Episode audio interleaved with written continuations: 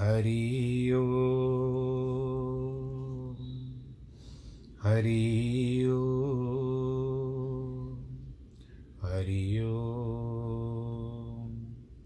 गुरुर्ब्रह्मा, गुरुर्विष्णु, गुरुर्देवो, महेश्वर। गुरुर्साक्षात् परब्रह्म, तस्मै श्रीगुरवे नमः। विघ्नेश्वराय, वरदाय, सुरप्रियाय लम्बोदराय सकलाय जगद्दिताय, नागाननाय श्रुतियगविभूषिताय गौरीसुताय गणनाथ नमो नमस्ते। नाहं वसामि वैकुण्ठे योगिनां हृदयेन च, मद्भक्तां यत्र गायन्ति तत्र तिष्ठामि नारद। जिस घर में हो आरती, चरण कमल चितलाय, तहाँ हरि वासा करे ज्योत अनंत जगाए। जहाँ भक्त कीर्तन करे, बहे प्रेम दरिया। तहाँ हरि श्रवण करे, सत्यलोक से आए। सब कुछ दीना आपने, भेंट करूँ क्या नाथ? नमस्कार की भेंट लो, जोड़ू मैं दोनों हाथ। जोड़ू मैं दोनों हाथ, जोड़ू मैं दोनों हाथ। शान्ताकारं भुजगशयनं पद्मनाभं सुरेशं, विश्वाधारं गगनसदृशं, मेघवर्णं शुभाङ्गं, लक्ष्मीकान्तं कमलनयनं योगिवृदानगम्यं वंदे विष्णुं भवभयहरं सर्वलोकैकनाथं, मङ्गलं भगवान् विष्णु, मङ्गलं गरुडध्वज, मङ्गलं पुण्डरीकाक्ष मङ्गलायस्तनो हरि सर्वमङ्गलमाङ्गल्ये शिवे सर्वार्थसाधिके, शरण्ये त्र्यम्बके गौरी, नारायणी नमोऽस्तु ते। नारायणी नमोऽस्तु ते, नारायणी नमोऽस्तु ते। श्रीकृष्णगोविन्द हरे मुरारे, हे नाथ नारायण वासुदेव श्रीकृष्णगोविन्द। हरे मुरारे, हे नाथ नारायण वासुदेव हे नाथ नारायण वासुदेव श्रीनाथ नारायण वासुदेव हे नाथ नारायण वासुदेव श्रीनाथ नारायण वासुदेव श्रीकृष्ण गोविन्द हरे मुरारे। हे नाथ नारायण वासुदेव। नारायणं नमस्कृत्यं नरं चैव नरोत्तमं देवीं सरस्वतीं व्यास। ततो जयमुदीरयेत् कृष्णाय वासुदेवाय हरे परमात्मने। प्रणतक्लेशनाशाय गोविन्दाय नमो नमः। ॐ नमो भगवते वासुदेवाय। सच्चिदानन्दरूपाय विश्वोत्पत्त्यादिहेतवे तापत्रयविनाशाय श्रीकृष्णाय वयं नुमः। यं प्रव्रजन्तमनुपे तमपेतकृत्यं द्वैपायनो विरहका तर आजु आव। पुत्रेति तन्मयतया तर्वो विनेदुस्तं सर्वभूतहृदयं। मुनिमानतोऽस्मि। मुनिमानतोऽस्मि। मुनिमानस्तोऽस्मि। बोलो, कृष्ण कन्हैया, लाल की जय। प्रिय भक्तजनों, भगवान श्री कृष्ण की मी लीला अपरंपार है। हमको भी बड़ा आनंद आता है भागवत कथा करने में और आप लोगों को सुनने में आनंद आता होगा।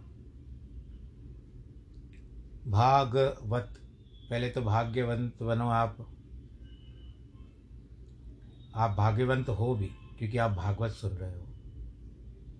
हम कहते हैं ना, भाग जाग गया। तो भाग ऐसे ही है। अब उससे परिपूर्ण होने के बाद वत हो जाता है।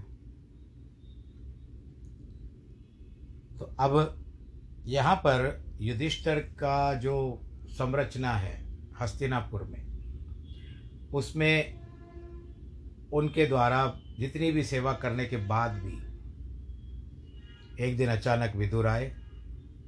जिनको निकाल दिया गया था तीर्थ यात्रा करते हुए आए उनकी सेवा सबने की। उसके बाद वो अपने बड़े भाई धृतराष्ट्र से मिले भाभी से मिले और उनको समझा बुझा करके ले गए उत्तराखंड की ओर। और, वहाँ पर वो रहने लगे। युधिष्ठर थोड़े आश्चर्य में आ गए हैरान हो गए व्याकुल हो गए कि कहाँ चले गए मेरे मेरे पिताश्री कहाँ चले उनके शब्द मुख से पहले यही निकले थे कि मेरे पिताश्री कहाँ चले तब विचार कर ही रहे थे, संजय भी अनभिज्ञ थे। तब नारद जी वहाँ पर आए तुम्बुरु गंधर्व के साथ और आकर के उन्होंने बताया कि विदुर अपने भाई को लेके गए हैं, उत्तराखंड में है और इसके बाद दो दिन में पर्णशाला में आग लग जाएगी और उसके बाद आपके चाचा और चाची की मृत्यु हो जाएगी। परंतु विदुर उस समय भोजन लेने के लिए जाएँगे, उनके लिए व्यवस्था करने जाएँगे तो वो बच जाएँगे। इसके कारण वो आगे तीर्थ यात्रा के लिए निकल जाएँगे। इसके लिए तुम्हारे हाथ में कुछ नहीं है, मेरे हाथ में कुछ नहीं है, जो ईश्वर का बनाया हुआ की रचना है, बस उसी में हमको आनंद के साथ रहना चाहिए, ऐसा कह करके नारद जी चले गए। अब यहाँ पर ये तो बात ठीक है भाई, वहाँ पर जिस तरह से नारद जी के कह अनुसार सब कुछ हो गया होगा। ऐसा भागवत में लिखा जाता है कि एक बार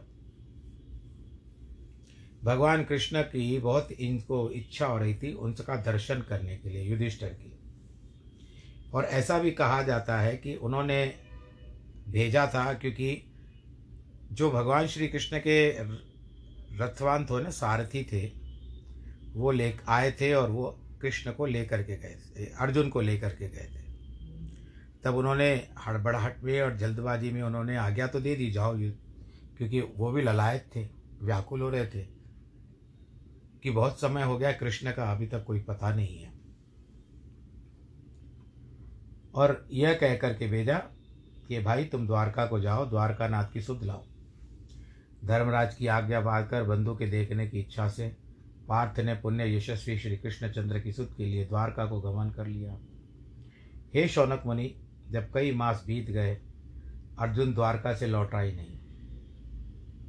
उस समय युधिष्ठर को घोर उत्पाद दिखाई देने लगे। काल की घोर गति धर्म का उल्टापन दिखाई देने लगा। मनुष्यों के मन में क्रोध, लोभ, मोह बढ़ता हुआ दिखाई देने लगा। और मिथ्यावाद बढ़ता हुआ दिखाई दिया। लोगों के मन में मिथ्यावाद यानी झूठ बोलना बस गया। सब जीवों की पाप युक्त बातें दिखने लगी। सब लोग व्यवहार में कपट करने लगे।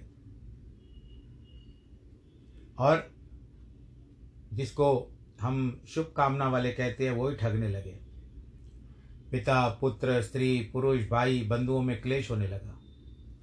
अत्यंत अरिष्टकारी शकुन होने लगे। ऐसा समय आ गया जब लोभ आदि से लेकर अधर्म की प्रवृत्ति देख करके युधिष्ठर शोक वश होकर के भीमसेन से कहते हैं, भाई, अर्जुन को श्री कृष्ण की शुद्ध लाने के लिए द्वारका भेजा था। न जाने पुण्य यश वाले श्री यदुनाथ की क्या करने की इच्छा है? उन्होंने उसको रोक दिया है क्या? हे भैया भीम, सात महीने अर्जुन को हो गए जा करके अब तक आया नहीं है, न कि कोई समाचार या पत्री भेजी है। न जाने क्या कारण है। यह भेद हम कुछ नहीं जान सकते। ऐसा निश्चय होता है कि नारद जी को जो कह गए हैं, वो समय आ गया है। क्योंकि जिस समय सब क्रीड़ा के साधन, श्री भगवान शरीर त्याग के, उस समय सब अमंगल कार्य होगा। जिन श्री कृष्ण की कृपा से हमारी सब संपदा, धन, राज्य, स्त्री, प्राण, कुल, प्रजा, वैरियों से विजय, सब लोगों का, लोक का धन हुआ। हे नर व्याघ्र दोहा, जाने हरी इच्छा कहा, कछक नहीं जानी जात हे भैया, मोई होत है, नए नए उत्पात। बुद्धि मोह कराने वाले स्वर्ग भूमि के शरीर दारुण, भयानक उत्पातों को तो देखो। छाती का वाम भाग, यानी बायां तरफ़, वाम नेत्र, बाई आँख, बाई भुजा बारंबार फड़कती है। हृदय बार बार कांपता है, और ये लक्षण अच्छे नहीं दिखाई देते। मुझे तो लगता है कुछ अप्रिय होने वाला है। सूर्य के सम्मुख खड़ी होकर श्रृगालिनी रोती है और मुख से आग उगलती है।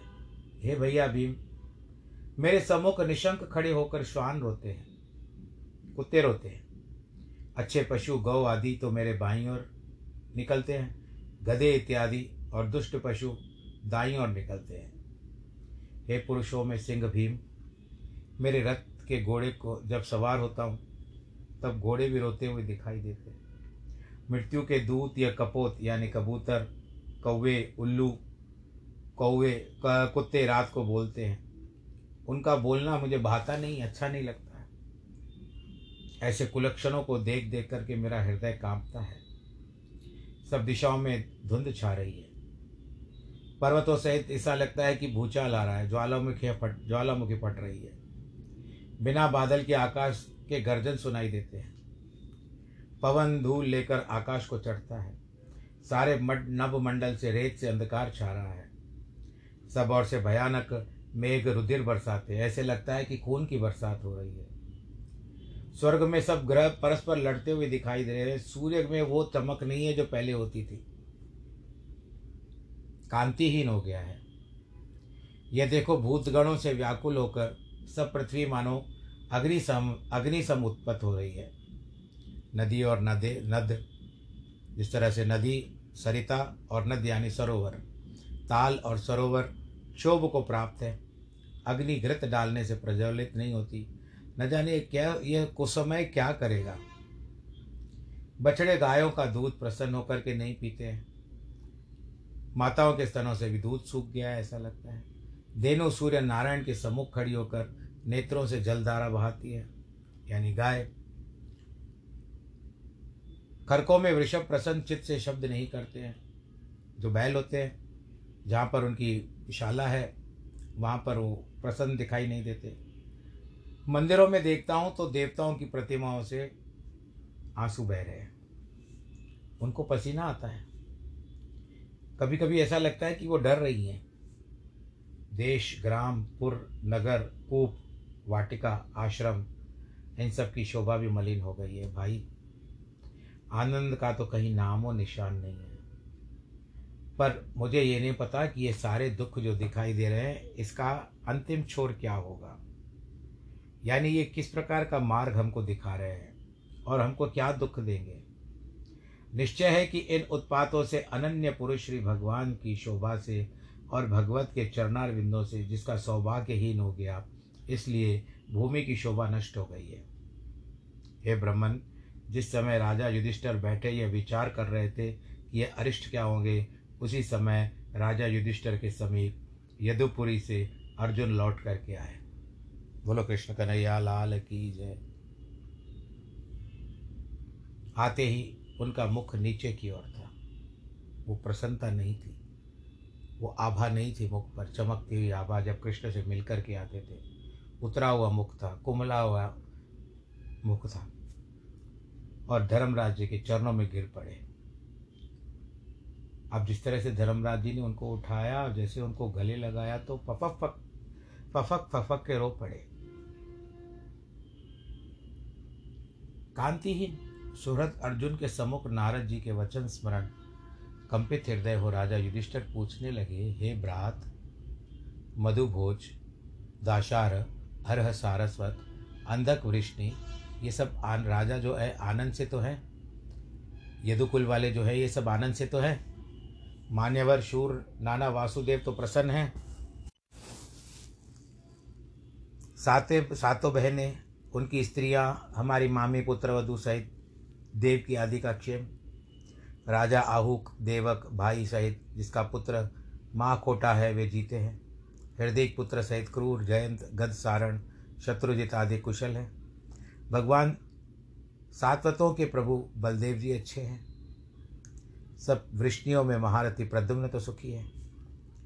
भगवान के समान महागंभीर वेग वाले अनुरुद्ध जी कुछ बड़े हुए हैं, या भी छोटे हैं।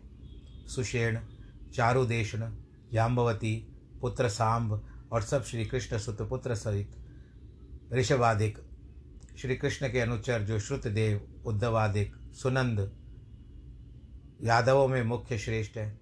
रामकृष्ण जी की भुजा से पालित वे सब प्रसन्न हैं, जिन्होंने हमसे मित्रता की थी। वे सब कुशल से तो हैं। ब्राह्मणों को पालने वाले भक्त वत्सल, गौरक्ष, भगवान भाई बंधु समेत द्वारों के सुधर्मा सभा में सुखी है ना? सब लोगों के मंगल के लिए सबकी कुशल के अर्थ द्वारका में सबकी बुद्धि के कारण शेष जी की सखा आदि पुरुष श्री कृष्ण यदुकुल में प्रसन्न तो है। भाई बता। जिनकी भुजा रूपी दंड से रहित द्वारका में पूजित होकर यादव परमानंद से वैकुंठ नाथ के पार्षद नाई की क्रीड़ा करते हैं। जिनके चरणार विंदों की सेवा रूप मुख्य कर्म से सत्यभाम आ सत्यभामा आदि सोलह हज़ार स्त्रियाँ संग्राम में जीत कर उनके निमित्त देवता और भोग्य कल्प वृक्ष को स्वर्ग से लाकर द्वारका में रखा था अपनी पत्नी सत्यभामा के लिए। यादव लोग जिनकी भुजाओं के प्रताप से निर्भय, उत्साहित सुर सत्तम योग्य सुधर्मा सभा अपने बल लाए, बल से लाए और बारंबार उनको चरण धरते हैं। तात, हे भैया, अब मुझे बताओ, तुम्हारा मुँह उतरा हुआ है, तुम तो प्रसन्न हो। मुझको ऐसा लगता है कि तुम्हारा जो तेज है, वो नष्ट हो चुका है। अथवा बहुत दिनों से, के रहने से भाइयों ने तुम्हारा आदर सत्कार नहीं किया। क्या तुम्हारी किसी ने अवज्ञा की? तुमको किसी ने अपशब्द बोल दिए? किसी ने तुमको अमंगल शब्द बोल दिए? किसी ने प्रेम रहित वाणी से तुमको कुछ कहा? किसी ने कोई ऐसा उलुल जुलुल शब्द बोल दिया? पहले किसी को आशा का भरोसा दे, पीछे क्या वस्तु उसे नहीं दी? ऐसा तो नहीं हुआ। कोई भयभीत ब्राह्मण होता है, बालक, गौ, बूढ़ा, रोगी, स्त्री, तुम्हारी शरण आए हो और तुमने कहीं नहीं त्याग त्याग तो नहीं दिया उनको। अगम्य स्त्री से तुमने रमण तो नहीं किया। अथवा बिना श्रृगाल वाली नीच स्त्री से तो तुम बोले तो नहीं। अथवा उत्तम व सामान्य पुरुषों के मार्ग में किसी ने तुमको पराजित तो नहीं किया? भोजन के समय किसी ब्राह्मण या बूढ़ा के अथवा बालक और किसी पुरुष को त्याग कर पहले तुमने भोजन तो नहीं कर लिया। अथवा कोई असह्य महानिश्चित कर्म तो भी तुमने नहीं किया, जो नहीं सहन हो सकता, ऐसा कोई गलत कर्म तो कर्म तो तुमने नहीं कर दिया। यह हमारे प्यारे नेत्रों के तारे हृदय के रूप, बिंदु श्री कृष्ण राज आनंद कंद सर्व सुख देने वाले तो कहीं परम धाम को चले तो नहीं गए, हमको छोड़ करके। जिनके मारे तुम अत्यंत व्याकुल हो रहे हो, और कोई रोग तो मुझे विदित नहीं होता है। बस यही दशा लग रही है तुम्हारी कि तुम बड़े व्याकुल हो। क्या कारण है वर्णन तो करो। क्यों ऐसे तनु छीन मन मलिन और क्रांतिहीन हो रहे हो? जो बात हो भ्राता, सत्य सत्य कहो अनुज, जिससे मेरे मन को भी धैर्य हो और तुम्हारा भी जो इतना बढ़ रहा है, मन में गुब्बार बढ़ रहा है, वो बाहर निकले कम से कम। सूत जी कहते हैं, शौनक आदि ऋषियों, श्री कृष्ण के सखा अर्जुन ने राजा युधिष्ठर के अनेक प्रकार से पूछा, परंतु यदुनाथ के वियोग में वो ऐसे क्लेशित हो चुके हैं कि उत्तर नहीं दे पा रहे हैं। शोक के कारण मुख कमल सूख गया है, शरीर की कांति नहीं रही है। श्री कृष्ण सर्व समर्थ ध्यान करने लगे, परंतु मुख से बोलने में सामर्थ्य ही नहीं, बोल नहीं पा रहे। गला इतना रूंध गया है, बड़े कष्ट से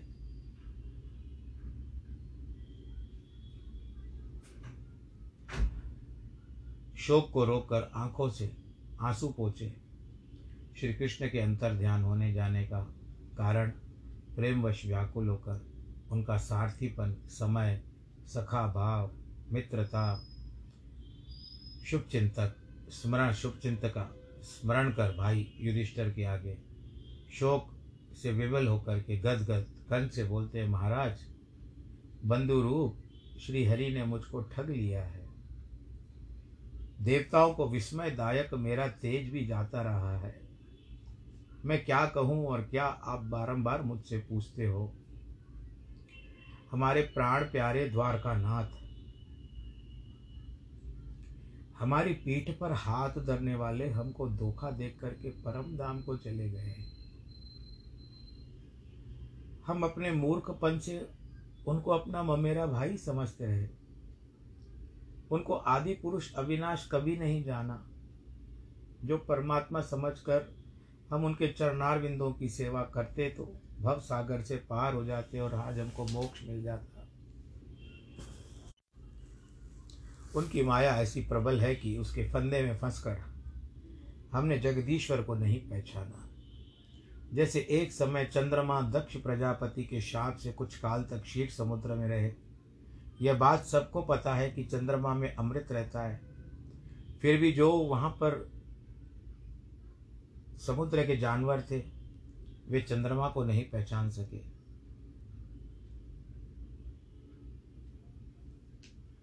और उसी समुद्र में चंद्रमा बसते थे।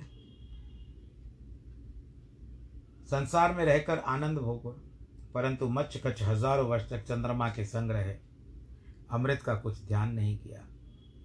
जिस प्रकार उन समुद्री जीवों ने चंद्रमा का भेद नहीं जाना उनको भी समुद्री का एक जीव ही माना।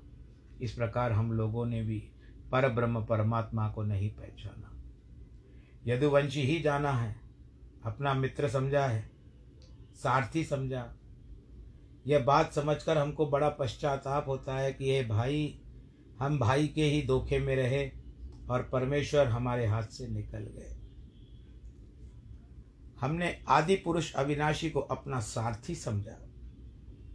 हे ब्रात, जो समस्त भूमंडल मेरे तेज के सम्मुख थरथर कांपता था, आज वह मेरा तेज भी नष्ट हो गया है। जिस प्राण के क्षण मात्र में वियोग होने से लोग नहीं रहते, अर्थात मृत कहलाते हैं, उस प्राण रूप श्री भगवान के अंतर ध्यानों के होने के बाद मैं मैं अर्जुन नहीं रहा हूँ। मैं तो एक मृतक की तरह जी रहा हूँ, बस। श्री कृष्णचंद्र के आश्रय से द्रुपद यहाँ आए। काम के उन्मत्त राजाओं को तेज स्वयंवर मैंने हरा। धनुष सीधा कर मत्स्य भेदन किया। द्रौपदी हम ले आए। जिन श्री विपिन विहारी समीप रह करके खांडवन अग्नि को भोजन करने के लिए दिया और देवगण सहित सुरेश को जीत कर मैं नामक दैत्य की बनाई हुई अद्भुत सभा हमको मिली थी। हमको और आपके यज्ञ में सब देशों के राजाओं ने आकर के भेंट दी थी। यह सब उन्हीं यदुनंदन की दया थी, जिन श्री कृष्ण के तेज से राजाओं के सिर पर चरण धरने वाले जरासंध, जिसके दस हज़ार हाथियों का बल था, ऐसे बड़े भारी बलवान को भीमसेन ने यज्ञ के लिए मारा और भैरव के यज्ञ कारण उनके जिस राजाओं को रोक रखा था, उनको छुड़ा दिया। वे सब नरेश आपके यज्ञ में भेंट लेकर के आए थे।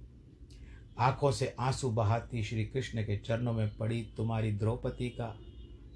राजसूय यज्ञ के महाभिषेक में सुनिश्चित जूड़ा जिन कपटी दुर्योधन आदि को सभा में छूकर बेखारा बेखेरा था, यह देखकर भीमसेन ने प्रतिज्ञा की कि उस जूड़े को खोलने वाले को मारकर उनकी स्त्रियों का जूड़ा खुलवाया, क्योंकि वैधव्य काल में माथे का जूड़ा खोला जाता है, फिर नहीं बनता।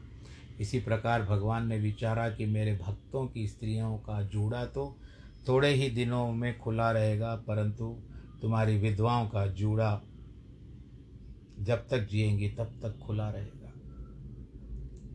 ये सब उन्हीं पूर्ण प्रतापी का प्रताप था। हे नरेंद्र, जिन श्री कृष्ण ने वन में आए दस हज़ार शिष्यों को संग लिए, दुर्योधन को भेजे, अत्यंत दुरंत कष्ट से, दुर्वासा ऋषि से हमारी रक्षा की शाक पात्र को पाए, त्रिलोकी में हमारा सबकी तृप्ति कर दी जिससे जल में स्नान करते हुए सब चेले भाग गए। भारत में यह इतिहास इस भांति लिखा है कि किसी समय दुर्योधन ने जो बातें बताई थी, वो बताई है कि वो भोजन के लिए आए थे, दुर्योधन ने भेजा था। तो भगवान जी भी उसी समय आए, कहते, द्रौपदी, भोजन दो। द्रौपदी के पास एक भगोना था या बटलोई थी, मिट्टी का बना पात्र सूर्य के द्वारा दिया गया था उनको। वो सबको भोजन कराती, भले कितने भी लोग भोजन कर जाए, पर उसमें से भोजन कम नहीं होता था। सबको आनंद के साथ सब लोग भोजन करते थे। परंतु एक नियम यह भी था कि द्रौ, द्रौपदी भोजन कर लेगी तो कुछ भी नहीं बचेगा। तब द्रौपदी ने भी भोजन कर लिया और सारा पता था दुर्योधन को, दुर्वासा को, उसी समय भेजा था। तो ऋषियों ने काम स्नान करके आते हैं, दुर्यो, द्रौपदी कहती है, अब क्या करें? वन का समय कहाँ पर जाएँ? उसी समय कृष्ण पहुँचे, कहते हैं बहना भूख लगी है, कुछ दो खाने को। कहती, जिसके कारण आपको याद किया, आप भी आकर के मुझ पर वही बात बढ़ाते हो। मेरे पास भोजन नहीं है। कहते, क्या है? दिखाओ तो सही। तो भगोना उठाया। अब कोई शाक कहते हैं, कोई चावल का दाना कहते हैं। वो उठा करके भगवान ने ज़ोर की डकार ली और सारे ऋषि तृप्त हो गए। वो लौट करके नहीं आए, वहीं से वहीं भाग गए। बोल, कृष्ण कन्हैया, लाल की एक चावल के दाने से सबको खीर का, की अनुभूति हुई। यही भगवान जी थे। दीनानाथ, आज धर्मराज की मेरी लाज आपके हाथ है, यदुपति। जो मेरी अपत हुई तो आपकी अपत है। श्री कृष्ण चंद्र बनवारी, भक्त हितकारी तत्कर आकर उपस्थित हुए और द्रौपदी पूजा क्यों? इस तरह से हमको इतनी रक्षा हुई है हमारे कृष्ण के द्वारा। कि हम उसका वर्णन नहीं कर पाते।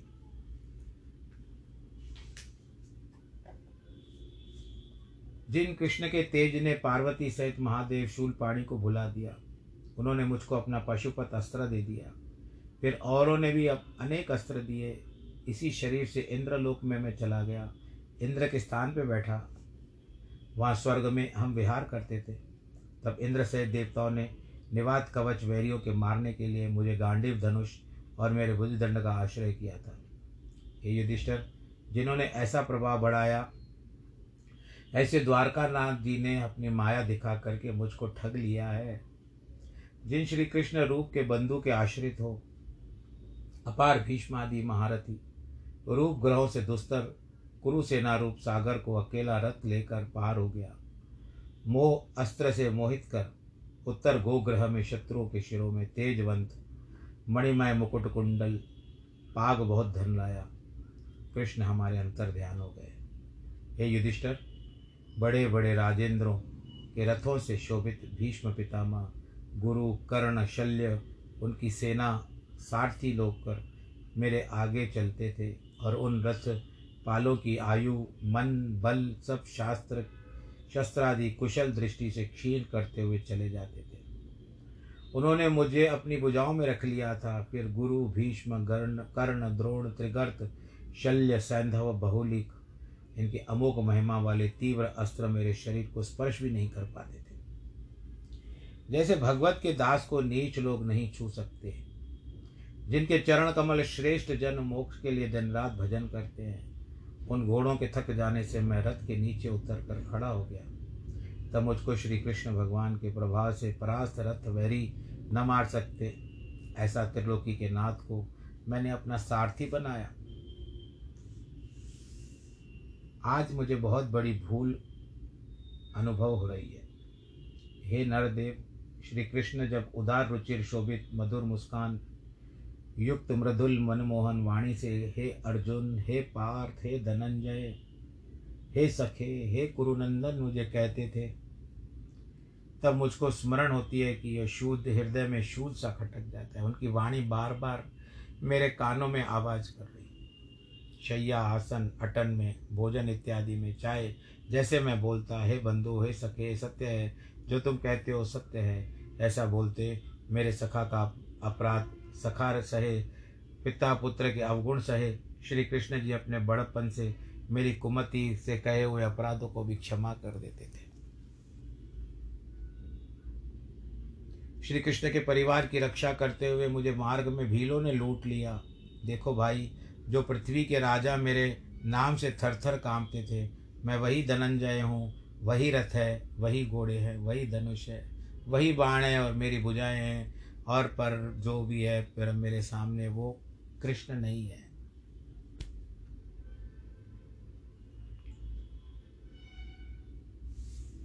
आज मैंने बड़े बड़े नरशों का मान भंग किया। आज मुझे भील जीत करके चले गए। आखिर मैं कैसे तरह से बचता बचाता अश्वत्थ अस्तिनापुर आया हूँ। अश्वत्थामा का मस्तक चीर कर मणि निकाली, परंतु बिना द्वारका नाथ के ये सब निष्फल हो गए। जैसे भस्म में किया हुआ हवन, कपटी से बेला हुआ धन, ऊपर से बोया हुआ अन्न निष्फल होता है।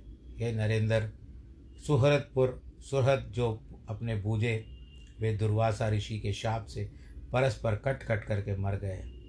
आदि पुरुष अविनाशी त्रिलोकीनाथ ने चित्त में विचारा कि यदुवंशी हमारे वंश में बड़े नामी हैं और बलवान हैं। न जाने मेरे पीछे संसार में क्या क्या उत्प्रदव मचाएँगे। लोगों को कैसे कैसे दुख दे। इसीलिए, इसलिए अपने आगे ही तीनों लोगों का उपाय करना चाहिए। परंतु अपने हाथों से उनका मारना भी उचित नहीं समझा। इसलिए दुर्वासा ऋषि ने उनको शाप दिया कि वारुणी मदिरा पी करके उन्मत्त हुए तन मन की सुध बुध न रही। अजान की बांति सब परस्पर कट करके मर गए। चार पाँच शेष रह गए। हे ब्रात, प्राय यह ईश्वर की चेष्टा है कि कभी परस्पर विध्वंस कराते हैं, कभी पालन करते हैं। जैसे समुद्र के वासी बड़े जीव छोटे जीवों को खा जाते हैं। ऐसे बलि राजा निर्बल को परस्पर जीत लेते हैं। ऐसे बलि महान यादवों के छोटे छोटे यादवों का विध्वंस करवाकर भूमि का भार उतार दिया। देश, काल, योग्य, अर्थ, हृदय ताप के नाशक, यानी हृदय के दुखों के नाशक, श्री कृष्ण के वचन का मैं स्मरण करता हूँ तो मेरा चित्त व्याकुल हो रहा है। इस समय मेरे प्राण देह से निकल जाते परंतु इस कारण ये पापी प्राण हो प्राण देह में पाप भोगने रह गए।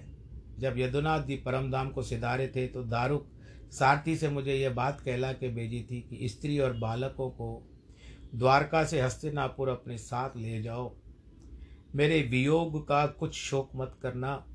जो ज्ञान हमने गीता में तुमसे कहा है उसी के अनुसार इस शरीर को झूठा समझना और चैतन्य आत्मा को सत्य जानकर अपने मन को धैर्य देना। हे ब्रात, वही ज्ञान समझकर मैंने संतोष किया है। ऐसे सोचते सोचते अर्जुन कृष्ण के चरण कमलों को हृदय में धारण कर चित्त को धैर्य देते और भगवान वासुदेव के चरणों में प्रीति बढ़ गई, जिस भक्ति के प्रभाव से सब काम के मल नष्ट हो जाते हैं। गीता का ज्ञान संग्राम के आदि में भगवान ने मुझको सुनाया था। वह ज्ञान, काल, कर्म, अंधकार में मैं भूल गया था। अब फिर श्री कृष्ण की कृपा से प्राप्त हुआ है। ब्रह्म ज्ञान से जब अविद्या लीन हो गई तो फिर निर्गुण हो, स्थूल शरीरहीन, सुंदर भोग्य भोग, द्वैत भ्रम सब नष्ट हो गया है। तब विशोक होता है। भगवान मार्ग की बात तथा यदुकुल का विध्वंस सुनकर युधिष्ठिर ने निश्चल चित्त करके अब विचार किया कि हमको भी स्वर्ग जाना चाहिए। भाई से कहते हैं, भीमसेन, सहदेव अपने भाइयों से कहो कि अब हमको जी करके कुछ करना नहीं है। यह राज्य हमारे किसी काम का नहीं है।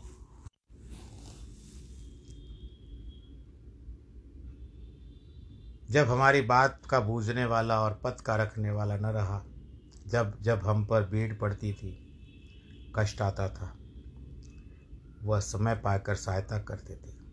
देखो, अब कौन हमारी रक्षा करेगा? अर्जुन के मुख से द्वारकानाथ के परम धाम के जाने का समाचार सुनकर के कुंती एकांत भक्ति कर, भगवान वासुदेव में मन लगा करके, हाय हाय करके अपना शरीर त्याग करके मुक्त हो गई। और द्रौपदी, सुभद्रा, उत्तरा आदि ने रो रो कर इतना विलाप किया कि जिसका कोई वर्णन नहीं कर सकता। युधिष्ठर बोलते हैं, क्यों वृथा विलाप करती हो? जन्म रहित भगवान ने जिस शरीर से भूमि का भार दूर किया और उसको भी त्याग दिया, जैसे कांटे से कांटे को निकालते हैं, ऐसा ही समझो, क्योंकि परमेश्वर तो दुख के दोनों शरीर समान है। जैसे मत्स्यादिक रूप को अजन्मा ईश्वर धारण करता है, त्याग करता है जैसे एक नट अनेक रूप धरता है, फिर त्याग करता है। ऐसे ही जिस देश से, जैसे तू भार का नाश किया, वह तन भी त्याग दिया। जब श्री कृष्णचंद्र इस संसार को त्याग कर परम धाम को गए, उस दिन अज्ञानियों के चित्त में अधर्म का हेतु कलयुग आकर के वर्तने लगा। ये सारी अनुभूति मुझे भी हो रही थी। मैं भीम से, यह भीमसेन से यही कह रहा था। युधिष्ठिर जी कहते हैं बुद्धिमान राजा युधिष्ठर ने अपने घर राज्य नगर में कलयुग का आगमन जान करके लोभ, झूठ, कपट, हिंसा, अधर्म का चक्र आता देख करके वन गमन की इच्छा की। अब उनको नारद के भी वचन स्मरण हुआ है। राजा युधिष्ठर ने अपने पोते को गुणों में अपने समान विनयी, गुणग्राही जान समुद्र पर्यंत की भूमि का राज तिलक हस्तिनापुर में कर दिया। और आपको पता है उसका नाम था परीक्षित। और शूरसेन देश के पति वज्रनाभ को मथुरा का राजाभिषेक करके प्रजापति ने की अग्नि को, परमेश्वर को पी लिया। वहाँ सब वस्त्र, कंकड़ आदियों को त्याग कर, ममता छोड़कर, सब तज कर उपाधि को अलग किया। वाणी को मन में लगाया, मन को से प्राण लगाकर, प्राण को अपान में अपान को मृत्युलीन, उत्सर्ग वायु से मृत्यु को पंच तत्व में होम कर दिया। पंचभूतों को त्रिगुण में, त्रिगुण को अविद्या में, अविद्या को जीव में, जीव को अव्यय ब्रह्म में लीन कर दिया। चीर, वस्त्र पहन, भोजन, त्याग, मौनी बन, सिर पे बाल खोल दिए और पाँचों भाइयों ने जड़ उन्मत पिशाच सदृश अपना स्वरूप बना लिया। सबकी ओर से दृष्टि फेर ली। कान बंद कर लिए। बहरे बन करके उत्तर दिशा की ओर चले। उस दिशा के जाने के लिए बड़े बड़े महात्मा पुरुष भी पहले गए थे। हृदय में परम पर ब्रह्म का ध्यान करते वहाँ गए। फिर नहीं आते हैं। ब्रह्मा का वेता ब्रह्म ही होता है। पीछे ब्रह्म के लोक को जाता है। सब भाई निश्चय कर युधिष्ठर के पीछे चल दिए अधर्म के मित्र कलयुग ने सब प्रजा भूमि का स्पर्श कर लिया। यह देखा, सब कृत्यों को साध कर आत्मा को अत्यंत क्षेम जानकर वैकुंठनाथ भगवान के चरणार विंदों के मन से ध्यान करने लगे। ओम नमो भगवते वासुदेवाय। उनके ध्यान और बड़ी हुई भक्ति से सब इंद्रियाँ विशुद्ध होकर परात्पर नारायण में एकांतमति परम गति को प्राप्त हुए। विषयी असत पुरुषों की वह को प्राप्ति नहीं होती है। सब कलमश हो धोकर, निर्मल शरीर होकर के वैकुंठ धाम को चले गए। बोलो, नारायण भगवान की जय। आत्मज्ञानी विदुर जी भी प्रभास क्षेत्र में देह त्याग कर दिया। श्री कृष्ण में चित्त लगाकर युधिष्ठर आदि सहित अपने अधिकार को स्थान को गए। अपनी ओर न देखे, ऐसे पतियों को जानकर द्रौपदी भगवान वासुदेव में एकांत मन लेकर के परम पद को प्राप्त हो गई। भगवत के प्यारे पांडु के पुत्रों का यह स्वर्गारोहण कहते हैं। जो श्रद्धा से सुनते हैं, उनके मन मलिनता छोड़ करके पवित्र हो जाते हैं और सदा मंगल पाते हैं। और आज मंगलवार का भी दिन है। भगवान आपके जीवन में भी ऐसे ही मंगल करे। श्री नारायण में भक्ति करके सिद्धि को प्राप्त होते हैं। ये जो अध्याय था, भगवान कृष्ण का, अर्जुन ने जो अपने पिता, भाई बड़े भैया, युधिष्ठर को, भ्राता को सुनाया और समय बड़ा बलवान, वही अर्जुन, वही बाण। तो समय किस तरह से करवट लेता है, किसी को पता नहीं है। इसके लिए आप केवल प्रभु का चिंतन करते रहिए। वही आपको सारे दुखों से छुड़ाएगा, वही आपके कष्टों को हरेगा और आपको सुखमय जीवन देगा।